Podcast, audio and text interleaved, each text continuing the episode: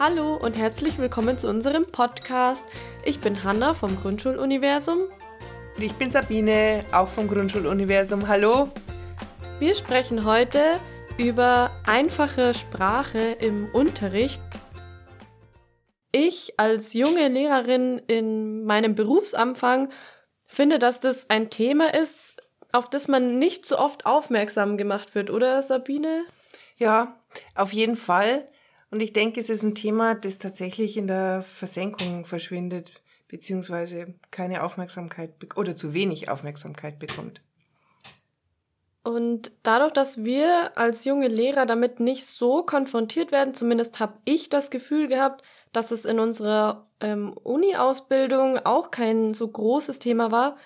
Und dadurch habe ich das Gefühl, dass es auch in unserer Stundenplanung oft zu kurz kommt. Und dann stehen wir junge Lehrerinnen am Anfang vor einer Klasse, haben alles top vorbereitet, alle Materialien sind da, die Stunde ist durchgeplant und trotzdem können uns die Kinder nicht so richtig folgen und dann ja, entstehen vielleicht auch Unterrichtsstörungen, die vermeidbar wären, wenn man auf das Thema aufmerksam wird.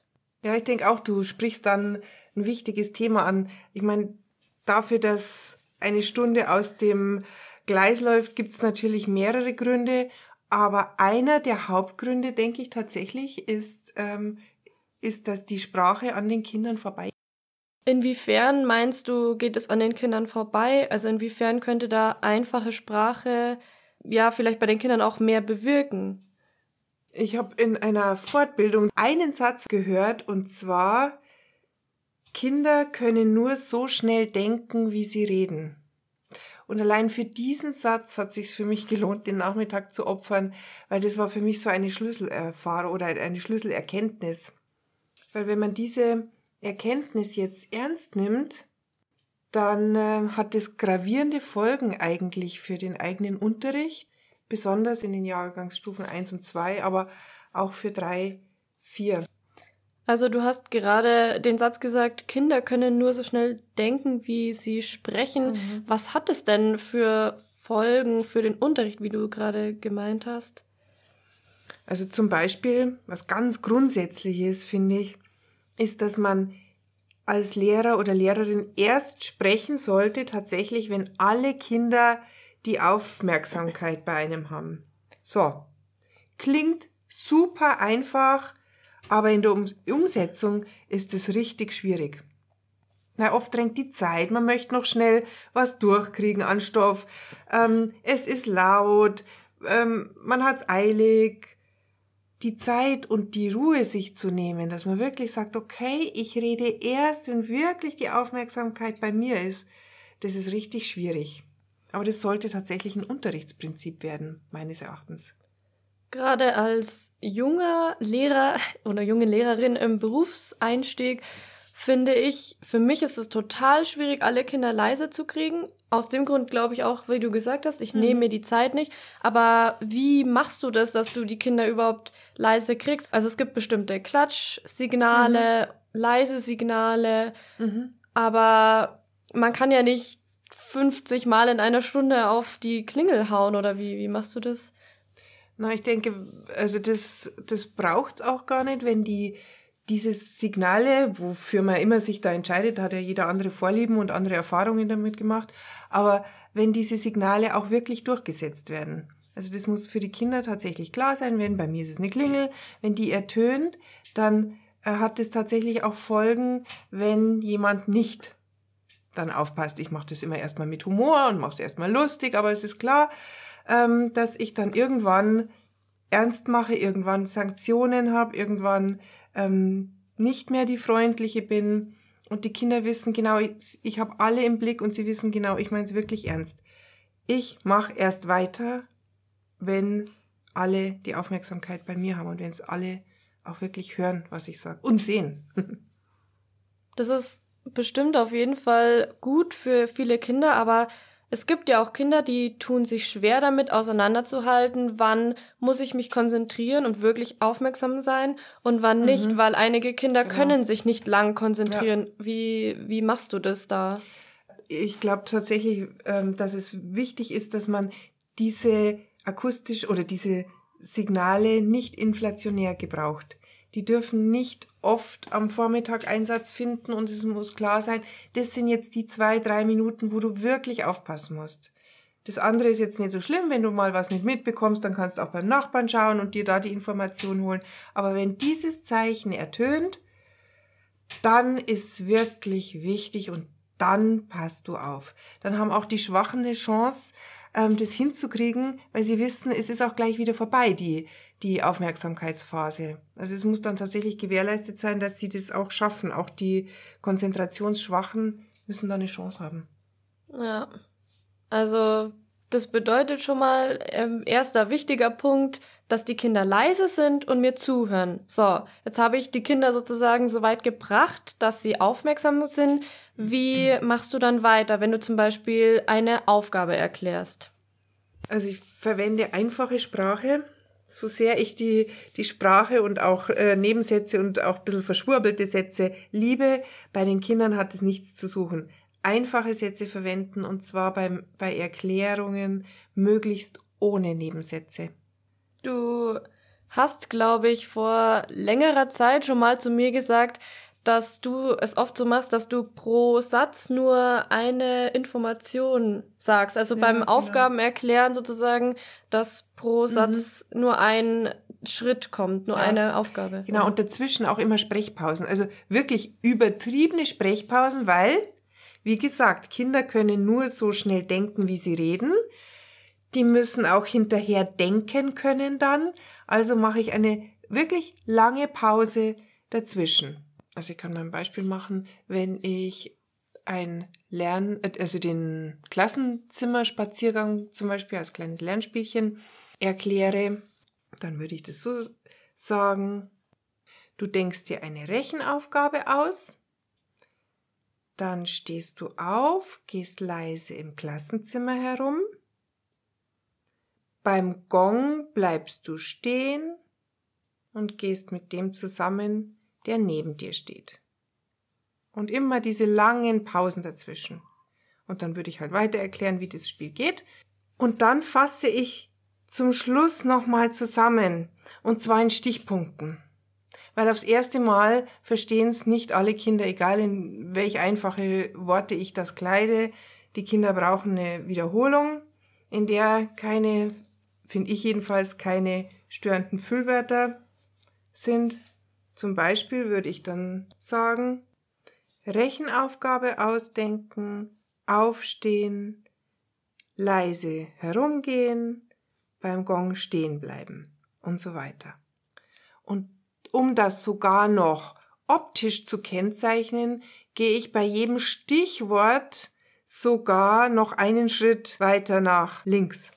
Also Rechenaufgabe ausdenken, Schritt weiter gehen, aufstehen, Schritt weiter und so weiter. Also, dass die Kinder wirklich ganz einfache, plakative Anweisungen bekommen, dann haben nämlich die, auch die konzentrationsschwachen Kinder eine echte Chance und fühlen sich nicht so alleine gelassen. Tatsächlich. Ja. Die haben, die haben das Vertrauen irgendwann, okay, ich weiß, wenn die da vorne was erklärt, dann habe ich eine Chance, dann verstehe ich das auch. Die haben nicht schon Angst, uh, jetzt erklärt die wieder was, ich weiß es ja eh nicht, die kriegt das eh wieder nicht mit und bin, und lauft dann eh wieder bloß hinterher, sondern die Kinder entwickeln dann so ein Grundvertrauen und auch so eine Freude, weil sie wissen, okay, jetzt kommt wieder ein neues Spiel, das, da kann ich mitmachen, das schaffe ich. Also habe ich das jetzt richtig verstanden, dass du sozusagen eine Aufgabenstellung in kleine Häppchen teilst, die du sowohl mit deiner Sprache durch einfache abgegrenzte Sätze mhm. und Sprechpausen sowie durch Mimik und Gestik voneinander abgrenzt, sodass die Kinder sozusagen diese einzelnen Häppchen verarbeiten können, bevor das nächste Häppchen kommt. Ja, tatsächlich ganz entgegen äh, dieser eigentlich dem eigentlichen Grundsatz, dass man nur in ganzen Sätzen sprechen sollte, worauf ich bei den Kindern schon achte, aber bei den Arbeitsanweisungen tatsächlich, die wiederhole ich nur noch mal in Stichpunkten. Wir jungen Lehrer haben solche Mimiken und Gestiken wahrscheinlich noch nicht drin. Also ich zumindest habe einfach noch nicht die Routine da, die du wahrscheinlich hast. Was würdest du da empfehlen? Ich weiß nicht, ob es nötig ist, es ins Artikulationsschema direkt aufzunehmen. Aber wichtig ist, dass du ganz klar strukturiert vor dir, vor deinem inneren Auge sozusagen hast, welche einzelnen Schritte die Aufgabe hat, das Spiel hat, ähm, was du halt erklären willst. Dass du für dich diese Struktur hast, dann kannst du auch diese Struktur in einfache Worte fassen. Ja. Und das kann man sich vielleicht kurz notieren. Ah, okay. In welchen Schritten läuft das Spiel ab? Oder zum Beispiel am Anfang der Stunde, was möchtest du alles auf dem Tisch haben? Das ist nämlich auch sowas, wo die Kinder einen dann groß anschauen, oft gerade die Kleinen und völlig überfordert sind. Was, was hat sie jetzt gesagt? Was muss ich rausnehmen? Das ist einfach oft zu viel Information pro Zeiteinheit sozusagen. Und wenn man es ganz langsam macht mit, du holst dein Federmäppchen raus, das Arbeitsheft und die Schere. Federmäppchen, Arbeitsheft, Schere. Ja. Wenn du das jetzt gerade aufgezählt hast, habe ich gesehen, dass du auch mit deinen Fingern mitgezählt hast. Also das ist, denke ich, auch eine Gestik, die man ähm, machen kann. Also einfach äh, erstens und Daumen hoch und ja. so weiter. Ich habe das schon so verinnerlicht, dass ich es tatsächlich hier auch mache. Aber ich zähle den Kindern das tatsächlich vor. Manchmal wiederholen wir es dann nochmal gemeinsam und die Kinder nehmen auch ihre Finger her und dann klappt es ganz gut. Aber gerade solche, was du gerade gesagt hast, mit dem, was die Kinder brauchen, wird oft mit Bild oder mit Wortkarten auch an die Tafel geschrieben. Was sagst du dazu? Also die Wort- und Bildkarten haben sicherlich auch ihre Berechtigung. Allerdings mache ich jetzt für mich so, dass ich das ja ganz veranschauliche mit meinem Körper, tatsächlich mit Mimik und Gestik und das ersetzt auch ein bisschen die Veranschaulichung durch diese Bildkarten. Und ich denke, das äh, hilft den Kindern auch ein bisschen das, das Zuhören zu lernen, auch ohne Bildunterstützung. Dass sie irgendwann wissen, okay, jetzt kommt diese Phase, wo ich unbedingt zuhören muss, da kann ich mich auf nichts anderes verlassen, als wirklich auf meine Konzentration und auf das, dass ich zur Lehrerin vorschaue. Ja, vor allem, weil du ja gesagt hast, dass es nur kurze Momente sind, die du auch so dann zeigst, dass es wirklich dieser eine Moment ist, wo die Kinder aufmerksam sein sollen. Mhm. Aber ich denke mal, für andere Klassen, da muss wahrscheinlich jeder selber schauen. Wenn jetzt viele Kinder sind, die irgendwie Deutsch als Zweitsprache haben, dann kann das natürlich auch hilfreich sein, da die Bildkarten zu haben. Aber du hast ja auch gesagt, die Kinder dürfen bei dir auch abschauen bei der Aufgabenstellung, mhm. oder? Mhm. Und sie dürfen auch abschweifen, durchaus mit den Gedanken, weil sie, sie müssen sich eben sicher fühlen, dass sie wissen, okay, ich darf dann beim Nachbarn schauen, ich muss nicht immer 100% da sein und sie dürfen sich dann trotzdem sicher fühlen, dass ich sie nicht auf, auflaufen lasse sozusagen. Das schafft so eine Vertrauensatmosphäre, die allen gut tut, so eine positive Lernatmosphäre, die nicht von Angst äh, gekennzeichnet ist, sondern wirklich von dem Vertrauen, dass sie unterstützt werden. Ja, genau. Okay, also insgesamt hast du jetzt gesagt, Sprechpausen, langsam sprechen, einfache Sätze und wenig Information in einem Satz, dann zusammenfassen in Stichworten und unterstützt durch Mimik und Gestik. Und jetzt würde mich interessieren, ob du jetzt einen Unterschied merkst, wie du es jetzt machst, zu deinem Berufseinstieg, wo du ja die Erfahrung auch noch nicht hattest und diese Routine ja. noch nicht. Tatsächlich habe ich erst in den letzten Jahren mehr Wert drauf gelegt. Je sicherer ich in, in dem ganzen Unterrichtsstoff wurde, desto mehr habe ich mich natürlich auf das Rundrum ein bisschen fokussiert und habe das dann in, in den Blick genommen. Und ja, ich finde es einen deutlichen Unterschied. Schon alleine, weil die Kinder sicherer sind. Die Kinder können sich so sicher sein, dass ich mich wirklich kümmere, dass sie es verstehen. Und zwar ohne Druck, sondern da schaue ich wirklich, dass jedes Kind auch die kognitive Chance hat, das zu erfassen, verbal ja. auch zu erfassen. Genau. Und ja, ich finde, es ist eine sehr viel entspanntere Atmosphäre, auch für, für mich. Ja. Und überträgt sich auf die Kinder, ja.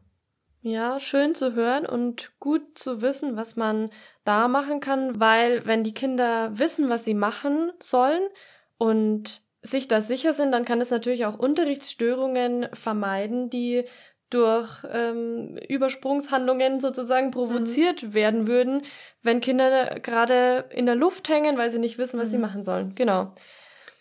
Und oft macht man dann als Lehrerin den Fehler, dass man, man merkt, die Kinder haben es nicht verstanden, also schiebe ich einfach nochmal die Erklärung nach und nochmal komplexer. Und es ist höchst interessant, wenn man sich selbst mal ein bisschen beobachtet, wenn man sich selbst auf dieses Thema mal fokussiert und mal darauf achtet, wie gebe ich eigentlich Anweisungen, Arbeitsanweisungen oder wie erkläre ich Spiele oder wie sage ich den Kindern, was sie jetzt gerade auf ihrem Tisch haben sollen. Ja, interessant. Das hilft auch, wenn man sich selber ein bisschen mal beobachtet. Vielen Dank, Sabine, dass du dir Zeit genommen hast, uns diesen Input aus der Praxis direkt sozusagen äh, zu geben.